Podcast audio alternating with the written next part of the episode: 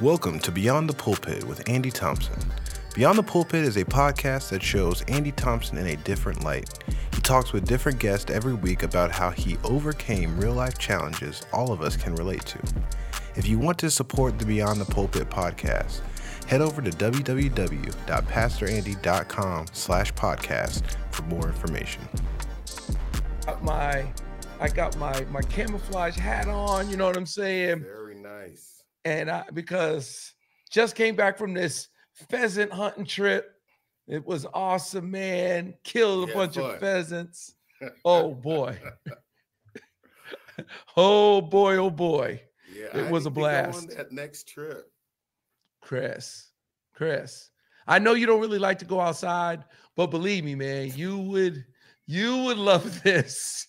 You really could. You're just walking in the skirmish line. You're just, you know, people yell out rooster, and you're just shooting in the sky, and it's Lucy in the sky with diamonds. It's just a, it's an awesome thing.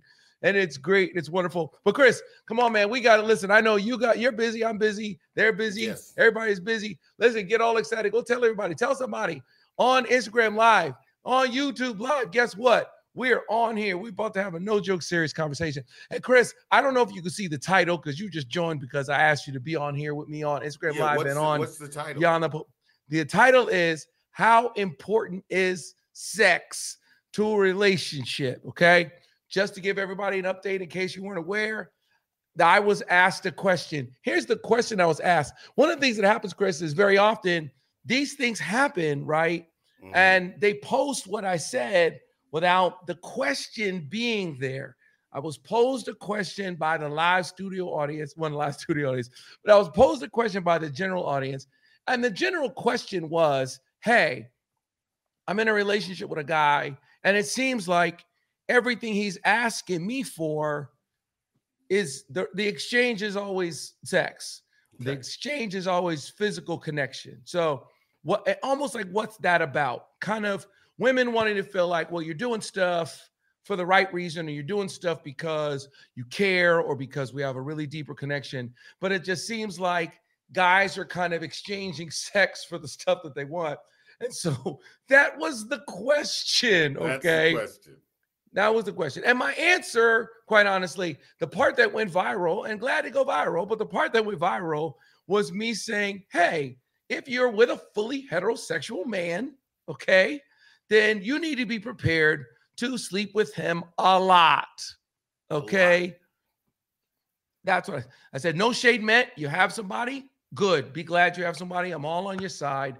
If you want him to talk good about you, if you want him to talk about you to his friends, just understand we're not talking about a design flaw, that the need for sex is not a design flaw. It's a design feature of men of men. And I asked the question, can we battle for the equality of women without trampling on the possible needs of men? And is that Mm. is it possible for us to have a conversation around what men need without it making women feel completely subjugated? And I was saying, hey, ladies, instead of seeing this information as a yoke of bondage, which is what it used to kind of be, maybe you can see it as information that will strengthen you in your endeavor to actually have a man if you want one. Okay. Now, I I, I got all kinds of, you know, I I'm, I'm getting all kinds. Of, already, we got a comment on here. He can't speak good about me because of who I am. Am I only here to give him sex a lot? See, this. So the the the kind of the kickback from women Yes. is they don't want to just be defined as sexual creatures. Got you. Nobody's saying that's all you bring to the table. That wasn't what the point was.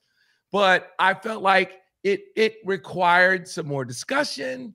Yes, so that's what we're here to talk about today. You know what I'm saying? It's it's the No, no, I- classic difference between men and women. Go ahead. I love it. So so this has gone viral, Pastor. This is Andy. This is hundreds of thousands of people are commenting on this. It's all over TikTok and and the Instagrams and the YouTubes, and so it's exciting to see that this discussion is being had.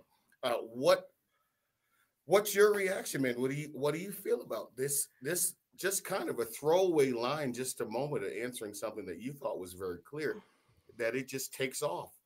How does Well, I mean, I- what do you think about it? I mean, I think my first response is that I'm glad that we're getting a chance to be a part of the, eh, the discussion again.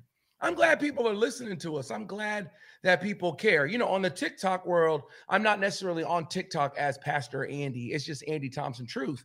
But I am glad because I think that a part of what the enemy did and a part of what just happened to the church is that we went in such a super conservative where you know dresses all the way down to your ankles and dresses all up to your neck and don't wear makeup and don't wear jewelry we went so far that way that we just got kind of compartmentalized outside of the discussion around sexual norms when it comes to what happens in the family it's almost like if you can't kill the cancer you just compartmentalize it and that's kind of what we did and the next thing you know we found ourselves left out of the discussion around what should be good. We we went so far to the right to try to balance out the left instead of us trying to kind of find the middle. So first of all, my first response is, well, wow, I'm just glad guys like you and me are getting a chance, guys who who pastor thousands and and have great relationships with hundreds and hundreds and thousands of men are able to and women. We have daughters we have spiritual daughters we have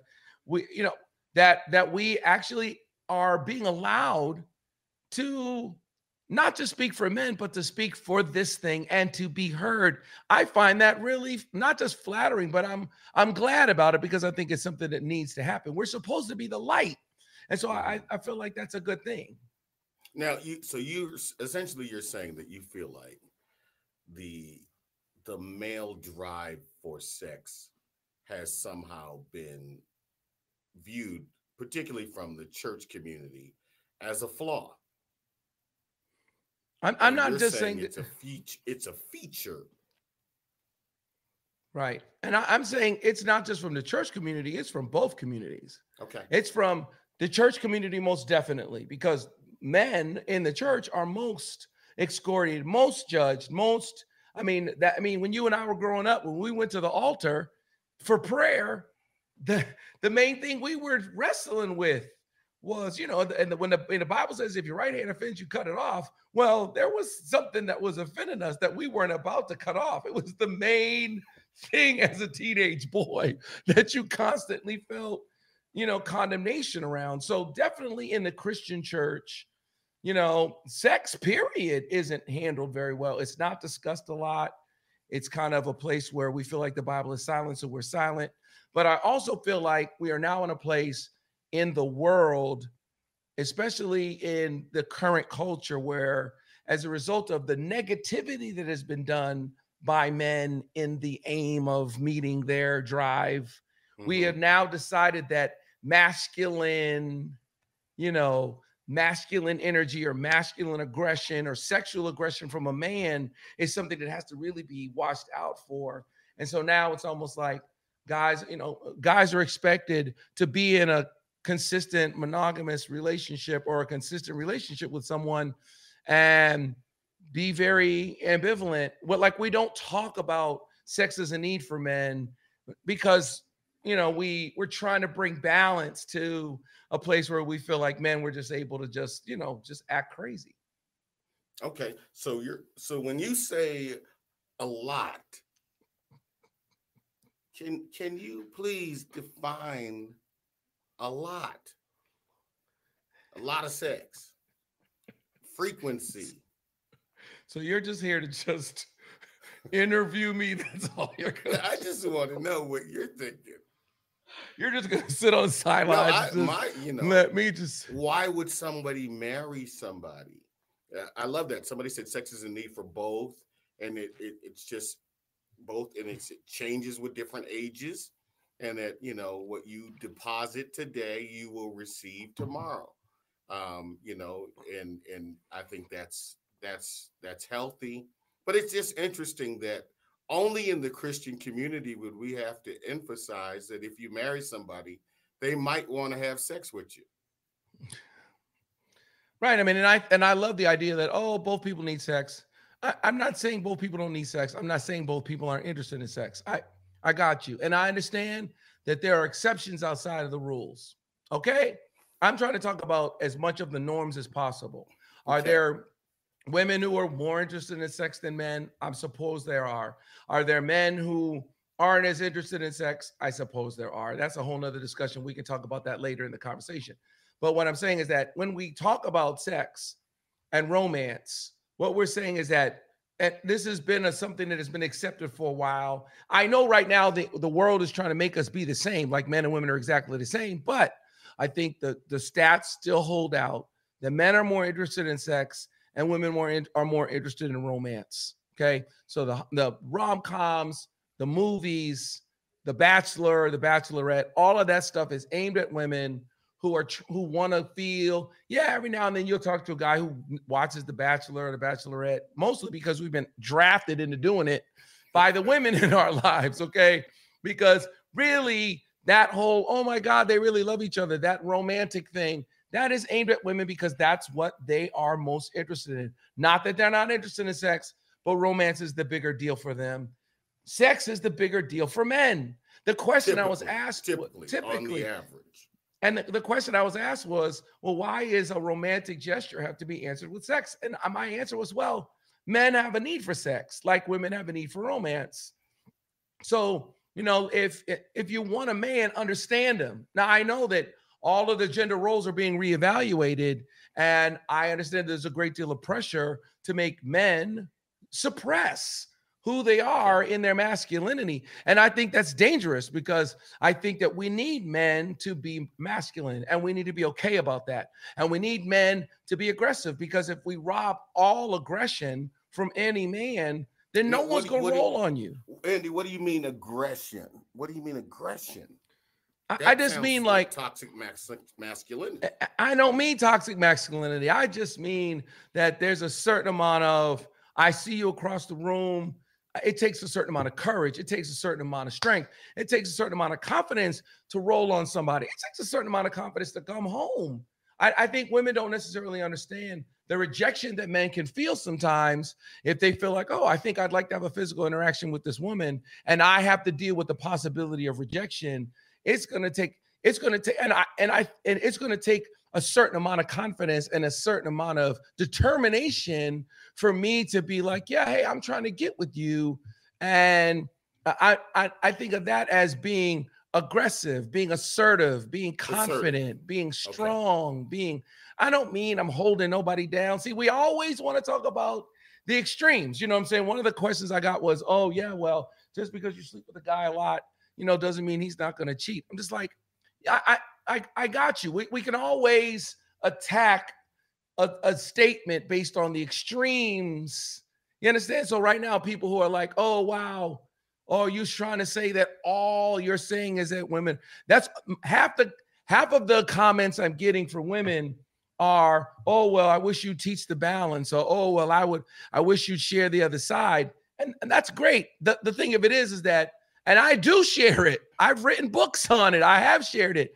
It's just that I was asked a question from a woman's perspective, and I answered the woman based on the guy. And I'm I'm sorry, but it's annoying to me that the minute you say what men need, there's a conclave, there's a conclave of you know of female voices. Say the balance. And I'm just like, I I think we're aware that women want flowers. I think we're aware that women want compliments. I think we're aware that women want to be complimented, even no matter how. I think we're aware that women want to go out. I think there have been books written, and there's been a whole bunch of talk in the last 45 years about how much women have these needs in a relationship. And somewhere in that, what men need, need what men need has gotten lost.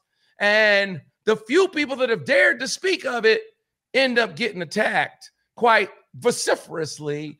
And I just feel like, yeah, but that doesn't eradicate the truth of the statement if that I'm making, and that is, yeah, but sex is a need for men. Now, you don't think that women know that sex is a need for men? I don't know if it's so much that they don't know. I just don't know. I think what has happened is that it's kind of like you're battling this kind of what's fair or what it's almost like what we were just saying about the tr- the Christian church.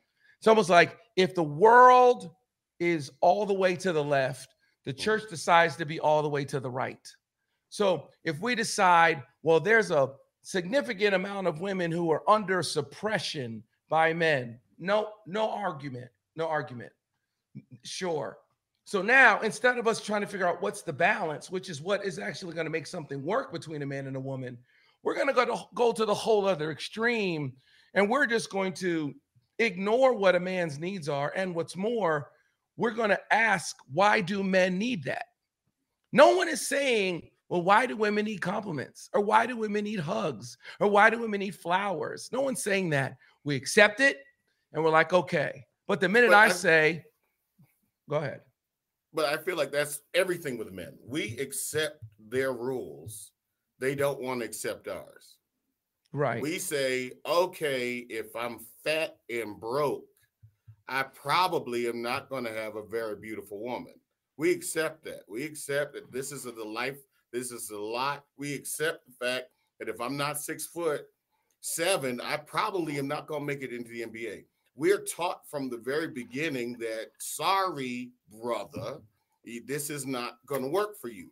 But I feel like women in this society, particularly today, in this post feminist third wave, is that we don't get to have any needs that we get to express without there being a Greek chorus of negativity that says, well, you shouldn't need that.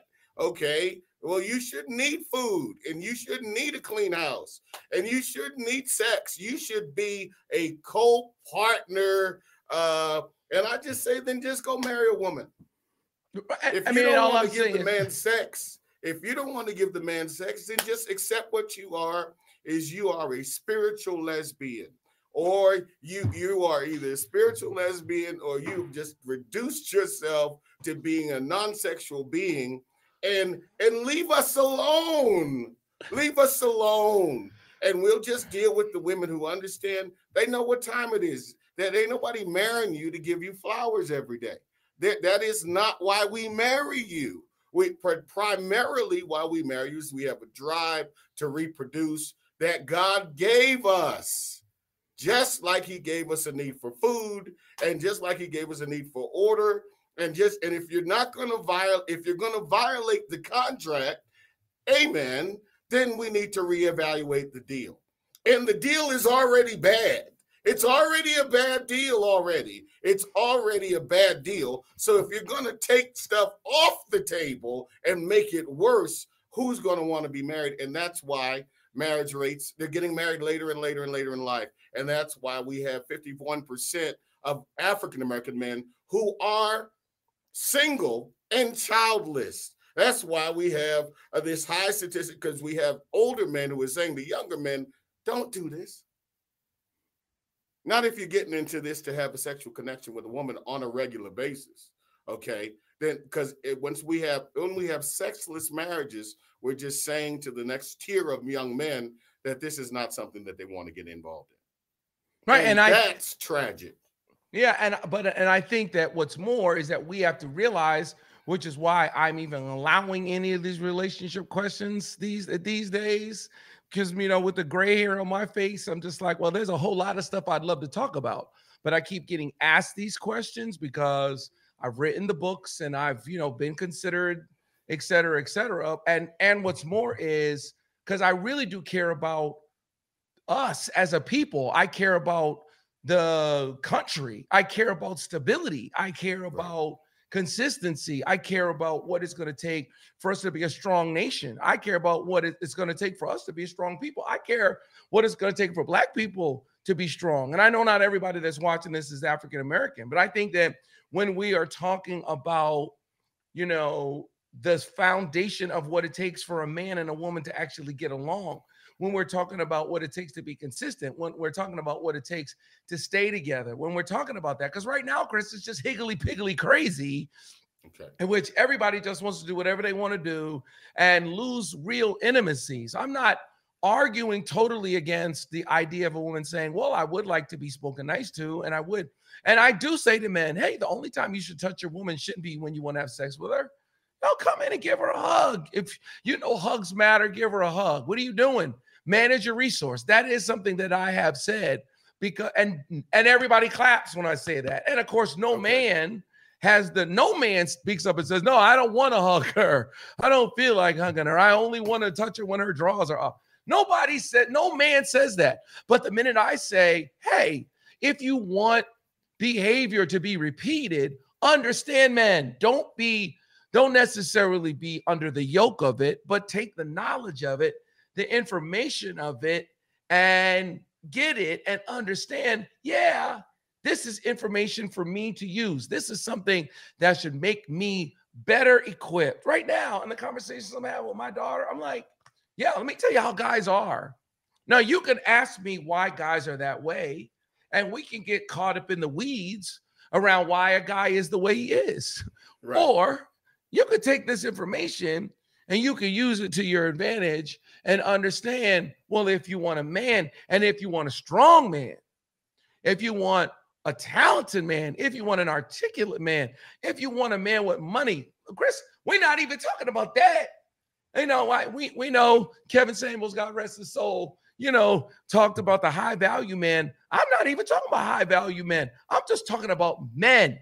Okay. I'm talking about the jokes, Chris, that I see all the time. It's kind of like I saw some comedian telling some joke the other day, like, oh yeah, when they asked me if when I got married, you know, he was saying, oh, they asked if you got, are you prepared to have sex with only one woman? And after being married for uh, whatever years, he said, he realized, yeah, that wasn't even what it was. It's no sex at all. And everybody's mm. like, ah, ha, ha, ha, ha, ha, ha. That's funny. But maybe this is a part of the reason why we are where we are. Because we don't want to talk about, we want to laugh at that like it's a joke. But meanwhile, we're failing when it, at, at this thing. So the woman asked me a question. I can only assume it's a daughter or a sister. I'm like, hey, let me help you out. You want your man to talk about you? Hey, understand men have a need. Now, my acid test has been, you know, that you want to have, I mean, intimacy is important. It's intimacy that's important. Okay, so intimacy, let's talk about it. So you feel like intimacy is important to women, sex is important to men. Uh, and so there's an exchange. And so we've been, you've been, you've written numerous books on the subject on how men, so you you have your bona fides are in place, they're in position. This is you're not new to this conversation. Okay, so you've been telling men for decades to touch, compliment, rub, uh, hug, buy flowers, and you know, and to, to generally to be, you know, to to connect intimate, to have conversation and to speak and eh, eh, all of this. And but here's the problem is that men are saying when they do that and nothing comes back on their need level, then they feel cheated. And what I'm saying is that I mean a part of what I said in like uh, I did a response video to the one that's gone viral, and I basically was saying, hey, yeah, I mean, if we take sex off the table, right? And if if intimacy isn't reciprocated, then it's going to make men even more lazy. So now you really aren't going to get any of the intimacy and the connection because if there's no reason for me to do it, then there's if if it changes nothing, then there's no reason for me to do it. But if we also are going to make men feel bad about how often they want sex, then we're going to take it off the table altogether. If we're going to say to a dude, "Oh, why's it got to be about that?" then now what we're doing is we're robbing men of the incentive that is important to them unless we're going to just make men like women and i don't think we need to just make men like women and i don't think we need to take to make women like men i think god made men like men and god made women like women and i think that there's a balance that is required for the both of them to get there but i i i am saying to to guys yeah call Say, hey, what's up? I was thinking about you today. And my word to the woman was, yeah, it's not wise for you to get trips or flowers or compliments or whatever it may be that was your love language or whatever was important to you. It's just not wise. You're not doing yourself a, a service by receiving that stuff that's important to you and then giving back nothing. You're just, that's not how it works.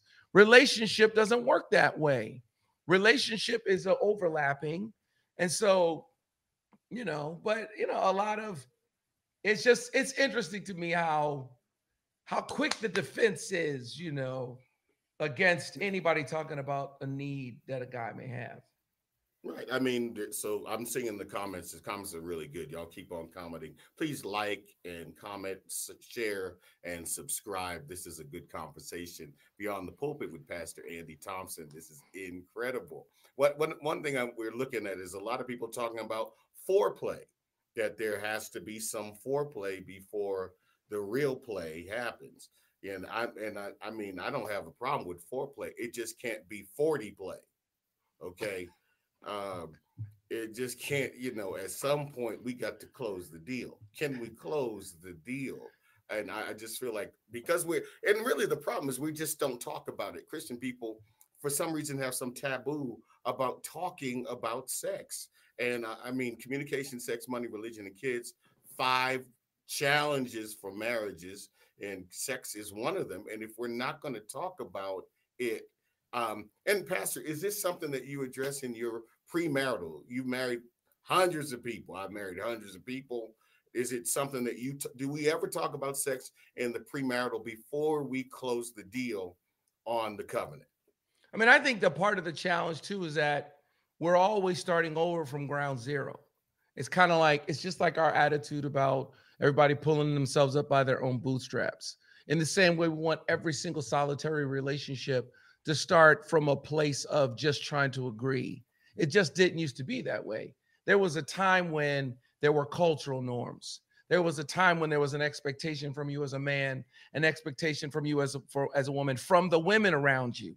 The women placed an expectation on you. The men placed an expectation on you. You were agreeing with your community. You were agreeing with your rabbi. You were agreeing with your imam. You were agreeing with your with your priest. You were agreeing with your pastor. You were agreeing with the community. Okay? okay. It wasn't just like, oh, yeah, guess what? I just met somebody. Now the two of us are going to get together. One of the reasons why I wrote the book is because I'm like, well, maybe this will help you.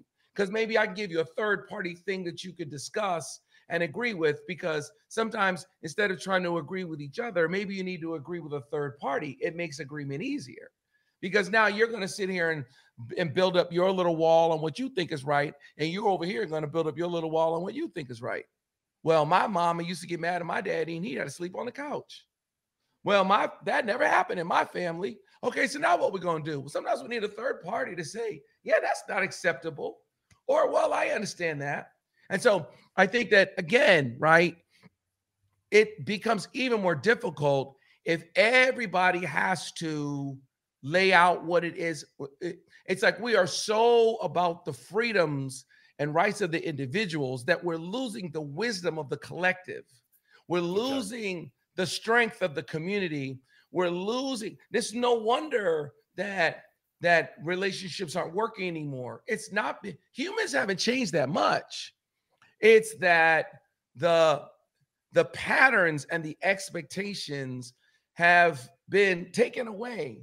And now everybody just gets to roll out and just be like, oh, well, this is being a good father to me, or this is being a good mother to me, or this is being a good worker to me, or this is a being a good human to me. When there was a time when there was a pressure on you to be a good human for more than just the partner that you had sitting next to you. And so I think that some of it we have to analyze and get down to okay, well, who's saying this? Because if all you're going to do is just do what you feel like doing, then there's a lot of stuff you're not going to be able to get done. And relationship is one of the hardest things to do. Here's a great comment. So, are you saying that this is debtor sex? That they have to give debtor sex? Is this this woman is now in bondage because she received flowers and now she got to give it up? I'm not saying that you're in debt. I'm saying that if flowers move you, then be moved. Don't say, "Oh my God, I wish somebody would give me flowers," and then you give flowers and you say, "Thank you." I mean, if it's gonna move you, then be moved. If it's if acts of kindness or acts of service moves you, then how moves. About, you know, I, how about rent? how about mortgage? How about all, this light? See all this how light? Be moved by the light. Okay. Uh, see, the fact even, that he's going out there to work in the world, particularly if he's the primary breadwinner. I just think this is an argument that other cultures simply do not have. Uh, this is Western. This is a Western problem and a Western issue, and and we're losing. We're losing because we're fighting over something that marriage presupposes that if we have two healthy individuals, two healthy individuals, that that you know that we're going to come together on a regular basis to consummate and reconsummate this connection and and that it should be a place of stress relief it should be a place of connection and intimacy it's what's interesting is the female orgasm the woman releases a hormone that causes her to bond with her partner why would god put love potion number 9 in the orgasm if he wasn't trying to connect us at a physical and hormonal level. Perhaps the lack of connection is because these brothers are not getting, amen, to the right spot. yeah, no doubt about it. I mean, it was another part of the comment that I made is that pornography has played a role in this. Okay. What the prevalence of it. When you and I were younger, there wasn't pornography wasn't everywhere it started off with remember cable tv preview it was on at night it No, was I the was, scr- I was saved. It was the scrambled channels and it was after the midnight Scramble channel. Hey, you were bagging it on the side, and you were back there dealing with the contrast. And every now and then would jump into into picture. Oh, oh, oh. I mean, it was like that was that you had to go down the combat zone where you and I. It just wasn't so prevalent. Now it's everywhere. So now Right. guys have this whole other outlet. I read that. Remember, you and I were discussing that that interesting statistic that was talking about in the last two years, men on the percentage of men under the age of 30 who haven't had a physical interaction with a woman in two years. Then the number was something scary, like a third or something like that. It was a really scary number Right, because and they were and they were saying there's nothing more dangerous than sink to a to a community or to a society than single unattached no opportunity no possibility of having sex guys living in their mom's basement with a light bulb writing their manifesto this is dangerous to the society okay and so i think that again you can't really learn how to please a woman from watching pornography. Pornography is about the man getting that visual understanding. It's all about the man seeing. And I think what you're talking about is a significant aspect of it of what it means to really interact with a woman, what it means to really hear, what it means to really meet that need, what it is to really have that intimacy and that interaction. Man, and it's almost like, well, why would I do that work when I could just for an hour get over here and flip and just look and see all kinds of images of all kinds of in of all kinds of stuff instead of actually making the work and doing the connection of what it takes to actually have a real relationship. And what's more, I've also read stuff about how pornography has made sex almost more about performance than it is even about building intimacy. So what you just Mhm. talked about, which is a significant aspect of it, which is, oh yeah, God made this. You know, back when you and I were teenagers, they call it a soul tie. So they Okay. made it this happen because there's something about the commitment that does join you together. But it's almost like right now, everybody is everybody has so much porn images in their mind that they almost are in it for the performance aspect of it more than they are in it about, oh, let's make a real connection and let's really build something. And so, yeah, I mean, I think that that pornography is a, is a, is an issue. And there are there are men and groups, people who aren't even Christians, who are like, yeah, men need to stay away from porn. Men need to to stop it because it's the dopamine thing, and it takes it to a level that's can't be matched in a regular relationship. And so, all the more for us to have conversations around what should be the norms in a relationship that you have.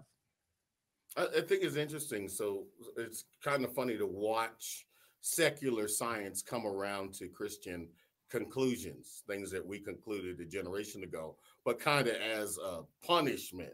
You know, don't do this, you're going to bust hell wide open. As opposed to now, we're saying, don't do this because it's going to make you lousy in bed. And then your woman is not going to be able to reach her limit, her her climax, and then that she's not going to bond with you, and it's going to be frustrating. But moreover, I think, what about kids? Um, a lot of times it you know we we're everybody's working the day of the the woman not working, which was not a long day. Women have always worked, whether it was hunting and gathering while the men went out, while the women have always worked. They worked on the farm, and when they begin to move into working, on, you know, working in the work world that's been a shorter period of time but now just to make ends meet everybody has to work for the most part for the most part. You know some of us are blessed that our wives don't work outside of the home although they do work okay? Um, right. but most people they you need that two income just to make it in today's society and then we want to have children and children are you know a gift from god and a pain in the butt simultaneously and right. you know, and very expensive, two hundred fifty thousand dollars just to get one through your house. Okay, then how are we supposed to now have energy at the end of the night to pull up, you know, set up that stripper pole and do the dance? Yeah, I mean, and I and I, there's a great comment here that's saying, yeah, take some vitamin B12 if you like energy. Full-time workers and children should not be an excuse.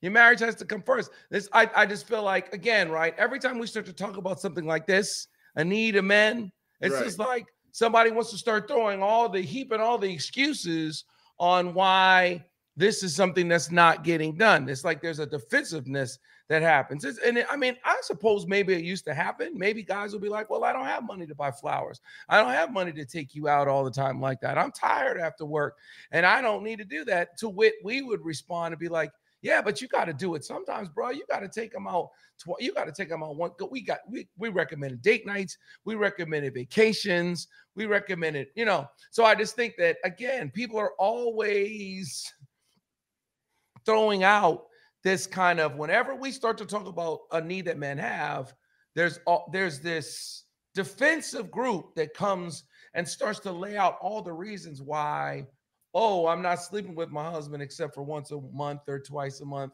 which to me is ridiculous. So it's like, you know, and, and a part of even what I talked about in the video that went viral is that I was either watching a video or reading an article that was talking about how for a lot of women, when they when they have children, since you mentioned children, when they yeah. have children, it's like the children give them a lot of physical attention, a lot of affection, a lot of hugs, a lot of touch, every human has a limit of how much touch they want to receive. Okay. Okay. And so, you know, sure, some people are way more physical, affectionate, or touching than others. But what if you're with a woman who's not as affectionate and she has babies and she has kids that she's constantly touching and constantly hugging and constantly kissing because she's being a good mom? By the time that's done and them little rugrats are laying down, she now is at a point where it's kind of like, oh, I've been touched a lot. Now you want to come with your touch need as a guy because chances are you haven't been touched that much that day. So again, that talked about that pointed to again, and all I was trying to say is right. So if you acknowledge that men have needs and women have needs, got you. Take the information, stretch past yourself, and find a way to enjoy the intimacy that you're supposed to have with with each other um, because it's a glue that keeps you together glue is a good word yeah it really is it i mean really is. yeah because it, it's something that keeps people together who shouldn't even be together wow. so you know we we've seen people that were like oh they they they halfway can't stand each other. They halfway fighting, and this is so. And and that's another thing that's really that's really a challenge. Sometimes I find in discussions that I have with men is that it's like, and I think this is another factor, even when it comes to uh, the sexual norms of people in, a, within a relationship. Because, I mean, let's be honest, okay? This is beyond the pulpit, okay? Most people are not waiting till marriage. Say that again. Most people mm. are not waiting for marriage. Really? most people. and so there are people who are like finding marriage is interfering with a physical relationship that they had before they were married, which for me is again, it's it's a it's a battle. It's a it's a it's a battle that we must fight. It's a it's a discussion that we must have um, to talk about. Yeah, the the physical connection is important. Yeah, that, that's the challenge. That that's a real challenge, and um, and they really they couldn't hear that last statement. So, Pastor, you said you were saying that people are not waiting to have sex till they're married. Is that what she said? Yeah. Uh, uh so all you... this preaching and all this ring buying and and all this this true love waits and vows to Jesus. It, we have wasted our spit and wind trying to get people to resist something without giving them really good basis for it. That the fact that if you're going to have 40 40 sexual partners, you're going to be doing all these bonds with people. And now we're going to try and narrow that down to an almost impossible one. And now this one person is supposed to fulfill everything for the rest of your life. Yeah. And, and I think, quite honestly, unfortunately, which is why I'm glad we're having this conversation. I don't care what anybody says, I don't care how controversial it is or how upset it makes people. You know, I think it's a good thing for us to talk about whether you're married, whether you're divorced, whether you're single, whether you're with somebody, whether you're not. I think it's a good thing to talk about. I think if you're a woman and you think you want a man, then you need to know what men think. And if you're a man and you really want to be with a woman consistently, you need to know what women think. And I think that the church has a way, has had a way in the past of just glossing over this and acting like it's just not that important. And you know, we're just, oh, you know, we're just gonna we're, we're making it, we made it seem like, oh, it was just you being totally carnal and and you and it wasn't really all that important and you know that people were picking people for each other you know because you not we grew up in a world in which pastors would be putting people together and they they would tell you who you're supposed to be with and and if you like somebody too much or you you feel too passionately about somebody you got to check out because that might be the devil and it's just like we we decided that the word sarx which just means flesh means sinful nature and we right. we took a we took a, a, a, path in which we decided the church went way too far to the right and decided that if your flesh likes it, it must be wrong. And so now we're going to put you in a situation in which, yeah, we're going to deny your flesh so much that even in the part of the, the part of life that is the actual physical, that is the actual, we, we're going to act like one of the things that I said in the in the comment was we have to realize that the enemy doesn't have the power to create; he only has the power to corrupt.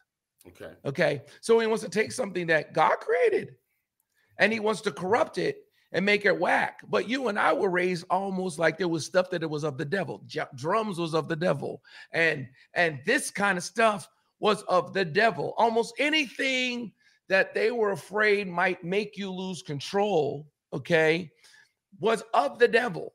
You couldn't play cards. You couldn't play with dice. You couldn't, you had to play with games with a spinner. You couldn't go to the movies. You couldn't, you know, anything like alcohol, anything that they were afraid of could, could create an appetite that would lead you to a path of death. They just said, yeah, no, just no to it. Just let's just cut all of that out and left really a world in which in the church, there were a lot of unhealthy relationships. There were a lot of people together for the wrong reasons that really didn't have any of the compatibility that they really needed to say. It was a lot of bad stuff that happened as a result of it. And now the information age and this technology and science and all of it is making it so it cannot, it can no longer be denied. The results are in. Okay. Somebody started counting, somebody started doing the stats, and somebody came and ended up being and saying, hey, this hydrochloroquine doesn't cure COVID. So once they they did a certain they, they did the studies and they realized, you know what? When we actually look at the actual numbers, what the church was saying, it did not work. And so now Now the the uh, our religious forefathers want us to just be like mm, and ignore what science has shown to be the actual case, what the data has shown. And I'm just trying to get us to have an open, honest conversation about what is the balance of it. And I would hope that people want to have a conversation around the balance of it, particularly when I'm asked a question about it by somebody that's young. No, I think it is something that people want to know. And again, it, the church has not been a place where you could ask any kind of question like this. The, the Christian church, particularly the Protestant Reformation, has emerged out of a Catholic church that was dominated by priests and and people who were supposed to be asexual. Uh, I say supposed to be asexual, non-sexual. Uh, that, but of course they weren't because the whole thing. But what are we gonna What are we gonna do with Paul? Uh, what are we gonna do theologically with uh, this the the whole notion of Paul is advocating, particularly to people in ministry who are going to serve the Lord, that they just don't get married unless they are stricken with a sex drive. Fire, fire. Say right. again. Fire. Better to marry yes. than to burn. Fire. It's like, yeah, he's saying but if you can't contain, if you can't control, if there's then you got to have somebody. This this is the answer. This is the solution.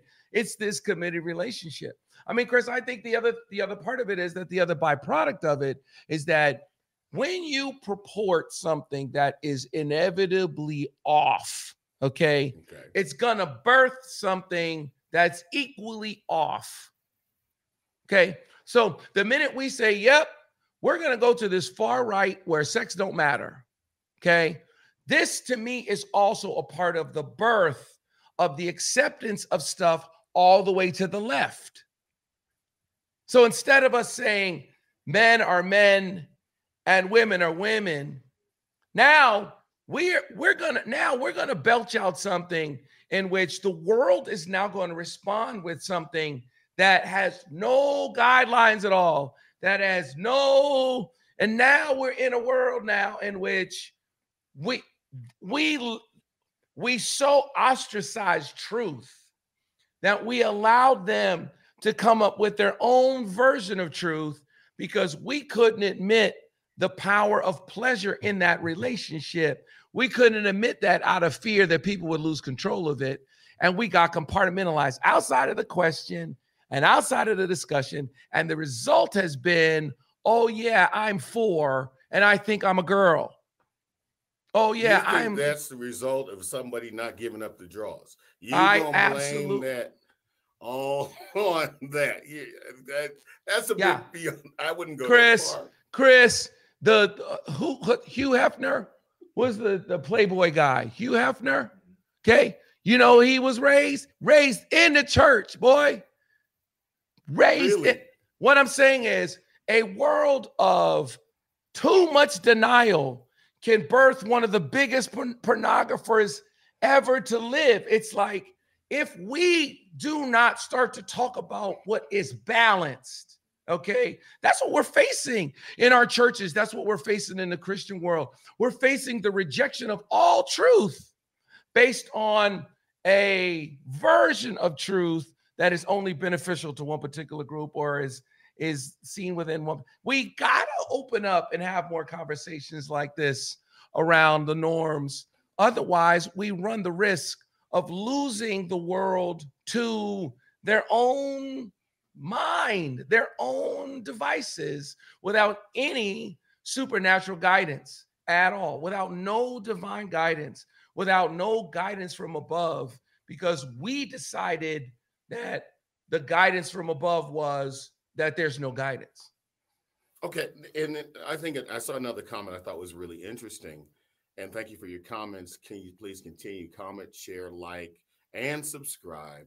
Do everything because we want this to go as far. We want to beat this algorithm and let it go as far out because this is an important conversation. But when we're looking at, um, one person was commenting how our parents really didn't, most of them, didn't, especially if they were Christian parents, they really didn't talk about sex at all. Is you learn more at the barber shop and the beauty shop about reality than you would learn uh, at prayer meeting.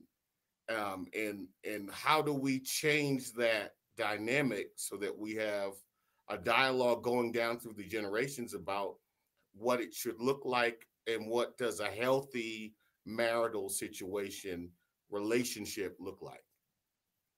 Yeah i mean and i think again right it's because we decided to replace the culture or the family with the church especially in america.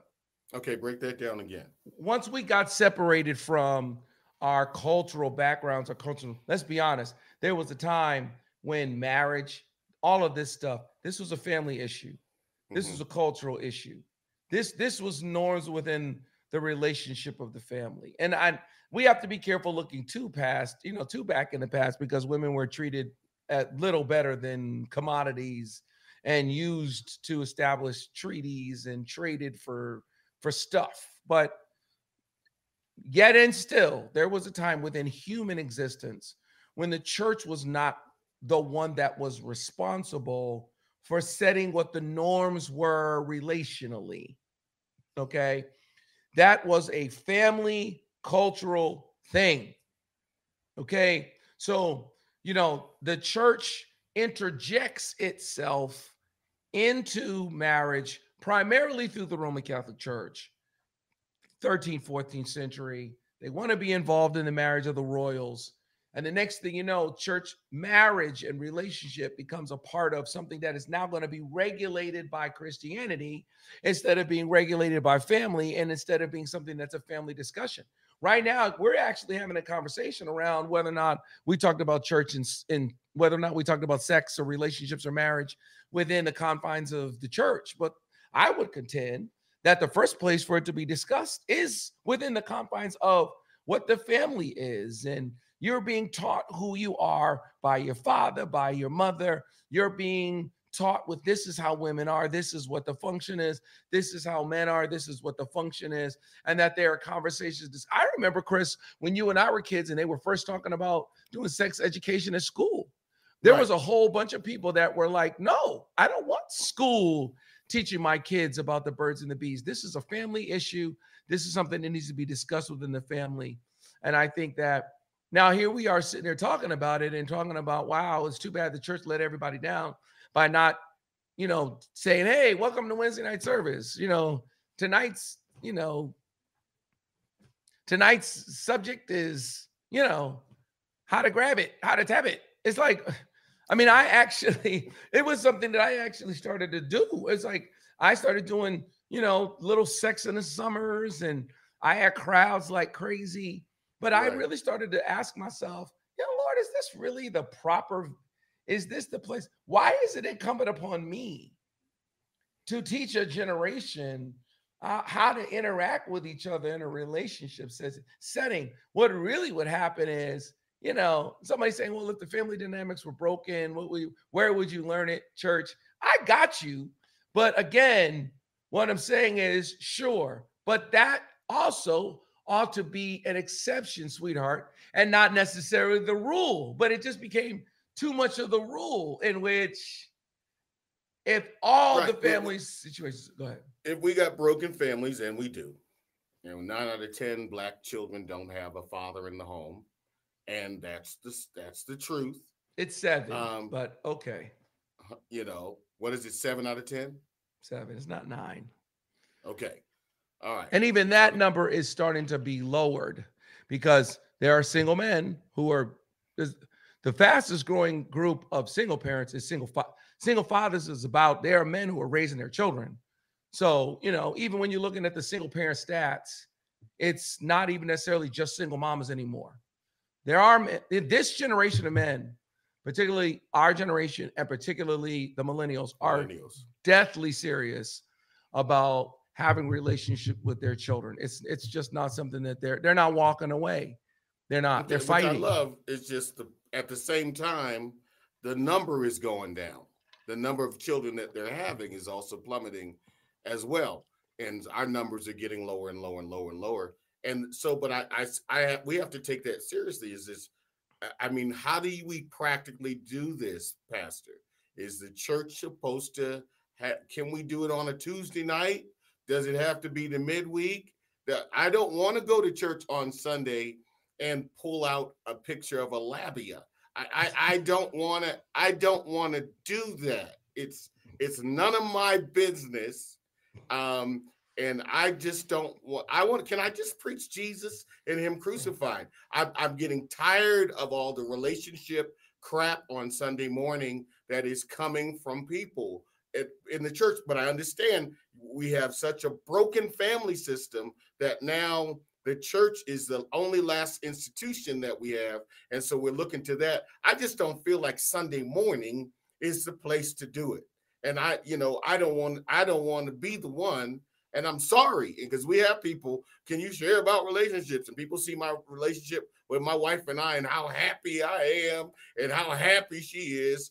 And but it's just not something I feel like as a Christian minister that it is my job to teach about Jesus and the G spot. Right. you just love putting that stuff together. This is beyond the pulpit, and we're just so glad you're with us today. This is my friend Dr. Chris Hill. He's one of a kind. You know, I mean, I hear you. I mean, look, I let me let me say what I'm when I'm let me tell you what I'm suggesting that people do. Okay. I'm suggesting that if you have a relationship with someone that's a significant, you are in a serious relationship, especially if you're married. If you're in a marriage, long-term, con- committed, consistent relationship, I think it would behoove you to have a conversation about your relationship on a regular basis. I was talking to my my youngest brother um, has this thing that him and his wife do that's called like a State of the Union address. Just like with America, we have a State of the Union. It's kind of like, hey, let's have a State of the Union conversation and let's kind of talk about where we are, talk about what our needs are in as la- as as defenseless a way as we can without being overly defensive can we actually have a conversation and re- and really see where we are? And because at this point right now, sure, people could want us to to to you know to discuss this stuff, but honestly, it's the information age. And if you want to know, then there's information out there for you to find. It, it just is. And if there's if there's something like this that's important to you, you can find out the answers. We don't have to necessarily teach it to you. I think it's important for us to challenge one another to reevaluate what we think is an excuse as to why we're not doing something that we're supposed to be doing. I think that's men and women. And I I think that's a part of our role. I think a part of our job of even being the salt is to say, well, hey, why don't you think about that for a second? Why don't you reevaluate being so sure about your particular perspective? I don't know if we have to necessarily give you the answer. Maybe just us making you want to have the discussion, or maybe making you feel just a little bit unsettled about your secure place. Maybe that's not such a bad thing. Bible says, let him who stands take heed lest he falls. So all of us should be kind of reevaluating well, how good am I as a mother? How good am I as a father? How good am I as a friend? How good am I as a human? How good am I as a wife? Is it possible that I'm a bad one? And we can't necessarily want to kill the person who might suggest that we need to reevaluate whether or not we're doing a good job of it. No, oh, Pastor, you know? what do you think about um, the five love languages by Chapman? Um, because he would say that this could be is men will are wanting physical touch, and maybe the woman her her love language is something else. Um, how how did we place that in this matrix? I, I don't, you know, I've I've I've looked at the book. I understand the concept, but I didn't read the whole book. I I understand the basic concept of the five love languages. I I I think it's some good information. I just think it's a little bit misdirected. I, I think that I think women have all five. So I, I think I think it's it's a mistake to figure out which one a woman has and try to just scratch that one. If you if you make a woman give you an answer, and she says it's gifts, and you start just giving her gifts, inevitably she's going to get upset because she's saying, Yeah, but you don't take me nowhere. So understand for a woman, gifts is great. Words of affirmation is also great. Acts of service is also great. Time spent is also great. The all five of them, some touch is also great. If you spend time and give gifts, but don't never hug her, you're gonna end up hearing about it. So I, I think the mistake of the book is, or that that people took from the book is, well, let me figure out which your main what this woman's main one is, and I'm gonna do that one, and she should be straight. I don't think that that's wise. I think take the information, understand the five love languages, understand that women have all five, and and and act accordingly. Okay. Do I think men have all five? I don't. Yeah, that's my next question. No, I don't. I don't think men have all five. I think men have two. I think there are two love languages that men have. And I don't think the book addressed those love languages because I think that book was written primarily for women. And so I think women wrote, read the book and loved the book. I'd be willing to bet you women are mostly the ones who bought the book because women are mostly the ones who buy all relationship books. So I don't think the book was written with men in mind. I don't think so. And I think it forced men to try to figure out what their love language was within the confines of these five. But the truth of the matter is that I don't think any of those five love languages really scratch men. So you think you don't you think men men have two love languages? Those. What are they, sir? he's just he's just being so Chris Hill right now. Okay.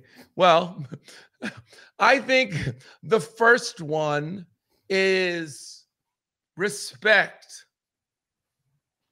Okay, that's a language. Respect. I think it's tone. I think it's how you talk. I think it's how you are. I think it's how you be to me. I think it's I think it's mixed in all kinds of stuff with you being nice and you being sweet and you listening to me, you taking my advice, you think I'm smart, you think I'm I'm some kind of good. Some dudes kind of feel it in a little bit of awe, like, oh my God, you're so amazing. I think all of that in a dude is respect. Okay. I don't care how much time you spend with a guy. If you're disrespectful, you're gonna get on his nerves. I don't care how much gifts you give to a guy. If you're disrespectful, it ain't gonna work. I don't care how much acts of service you think you're doing.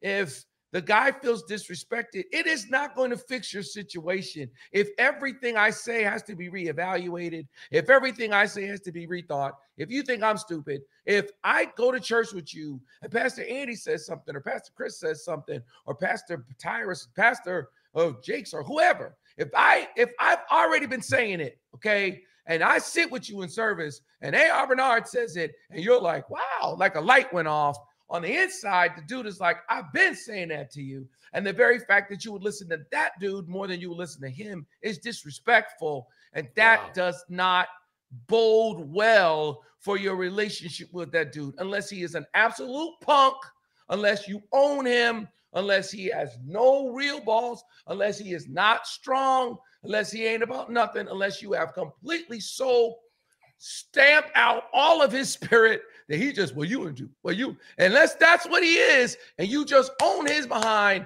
then any dude that's got any kind of sense of anything is not going to take disrespect on a consistent basis. And the truth of the matter is that even in the media, Chris, even in Hollywood, in comedies, there are constant depictions of men being disrespectful, of men being disrespected.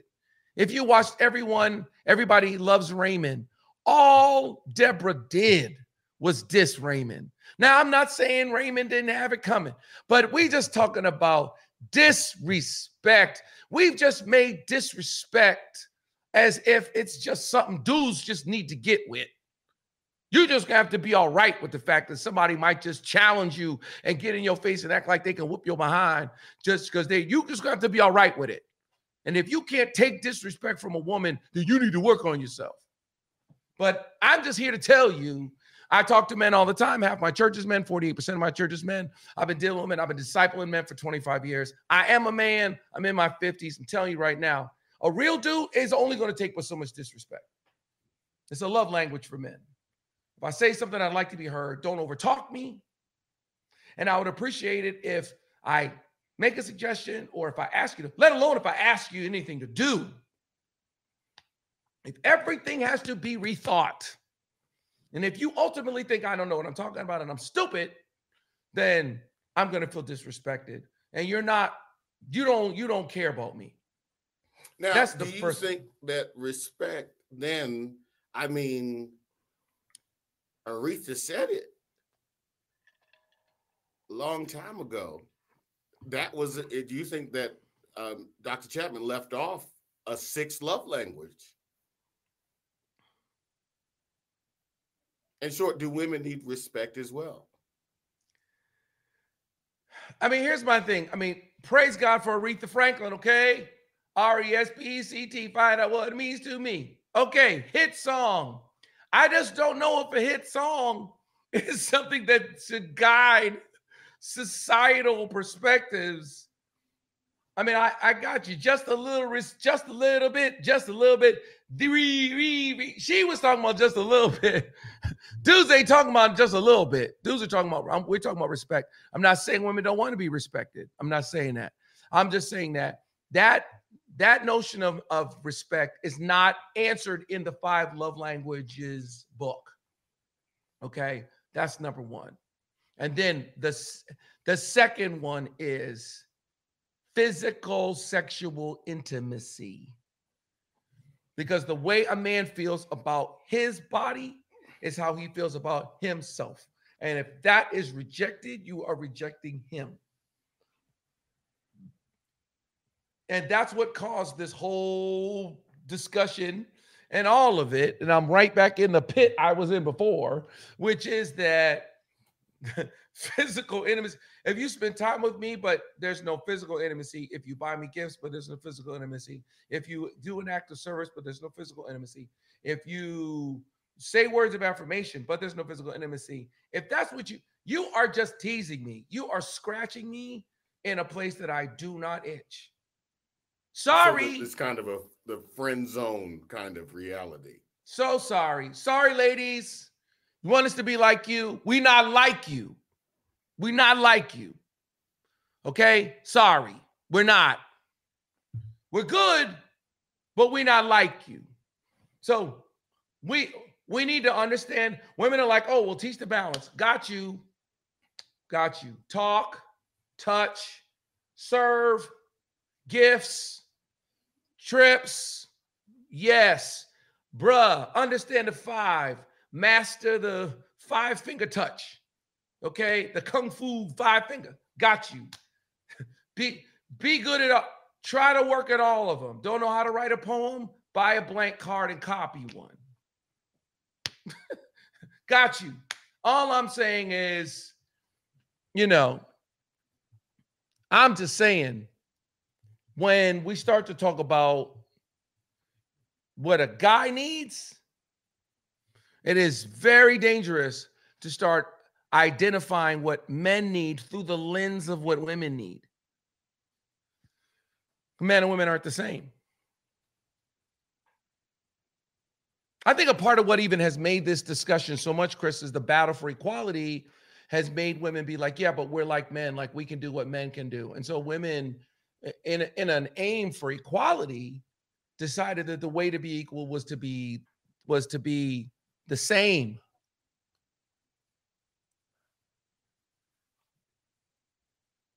Good. The way to be equal was was to be the same. So if I'm going to be equal, then I we men women have to show I can do exactly what men can do, and we're just like men. And I'm like, no, please don't be like us. We need you to be better. That's not, we don't need you to be exactly, we don't need you to have the same flaws we have. We need you to understand us. I'm trying to give a little bit of information in a loving way about about how men are and open up the dialogue and the conversation so that people can talk about it. And I'm willing to talk about it even more. I welcome the opportunity to talk about it. Chris, you know, when I was in Boston, just this past weekend we were leaving we saw the black we saw some of the black israelites. You know that's a big big thing with the black israelites. You know they tried to they tried to uh, get me to, to to be a part you know so really? it's just uh-huh. So you know that's one of their main Hebrew, selling points. The hebrew israelites. Yeah yeah. The hebrew israelites right. That's that would be awesome. Right right. But again is that the answer? I think i think let's have a let's have a realistic conversation. I mean, men I are having so much. Honestly, men are having so much problem with one woman. God help us if we had more than one. I mean, it's just the reality. Is I think we get if we can get one thing down, then we can get the next thing down. Um, and and that and that's the reality of what we're we're trying to build. And I, you know, I like to, you know me, I'm going to throw out red meat all the time. That's just how sure. I am. But when it all boils down to it, is you've been put in a position. Uh, pastors, sadly, have been put in a position where now we have to speak about something that is really outside of our purview and really outside of our dynamic. And is really there is not a lot of biblical. There's really not a lot of biblical uh, information or on it, and then a lot of it has been culturalized in a way that that frankly does not fit. Um, and so it's a real challenge, and I'm excited to it. I'm up. I'm up for the challenge. I just think that it has to be like you're doing it beyond the pulpit, and that people have to stop expecting us to do a marriage seminar on a Sunday morning. And moreover, when we do a marriage seminar, I think they should be willing to support it both physically and financially, like they do in other sectors. I, I agree. And I think that there needs to be some kind of common agreed upon behavioral norm. I think that would be healthy. And I think that whether that comes from society, whether that comes from culture, hopefully it can come from family. You know, if it's got to come from us, we're certainly willing to give it. Um, but I do think it needs to happen beyond the pulpit. I Chris, you know, because you know you and I are best friends. I mean, I did it. It was something I I did do it on some Sundays, and then I just stopped. I stopped doing it on Sundays. I I, I found that I didn't want to dedicate Sunday time to it. I wanted Sunday time to be dedicated to faith and and connection with God and strength internally. And and I think that um I don't know. I don't want to say whether there's mixed reviews on it or not. I just think that it's something that no, it was very successful. I think it's something that people really do want. Uh, Pastor Charles Bethany's talking about it that there's enough in the Word that if we if we work it, we can we can see it. Unfortunately, uh, those statistics in the church are so abysmal at this point uh, that the Muslims are doing better than we're doing in terms of marriage, and and so we need to rethink the whole thing, in my estimation and and we're we're doing it. I think this is a part of it, but I think it needs to be done. How about YouTube? How about classes online? How about uh, other so where you can? Uh, how are we going to have that kind of discussion about sexual and relationships? And we have people who are holding their children who didn't put their kids in children's church this week. I, I think it just it doesn't. The two don't have to necessarily be the same and I think that's our, our weakness is we want to rap and have the gospel choir at the same time. And some people want to do the Pentecostal two step, and some people want to break dance, and they don't have to be in the same service. Okay, well, this has been a wonderful episode of Beyond the Pulpit. I want to get off here before we say something else, or before Chris says something else that that, you know ends up with picketers outside of either one of our churches. So, I, I Chris, thank you so much for being with us, man. It thank was you, great. my friend. This it was fun. a good conversation. Thanks for helping me. You know, this this thing is kind of big. I wanted to take the time on Monday night. You know, I do it on Monday night to kind of give a little bit more of my overall perspective I don't know if I doubled down. I don't know if I doubled up. I don't know if I doubled in. I don't know if I doubled out. I don't know if Chris helped me or not, but I think it was a good conversation. I think it was a good show. And uh, please share, as we've been saying over and over, share, share, share. And uh, if you like, like, subscribe, subscribe. You know, check the podcast out. And uh, it's been another great episode of Beyond Thank the Pulpit. You. Thank you for your Thanks, comments. Chris. This is fun. Talk to you later.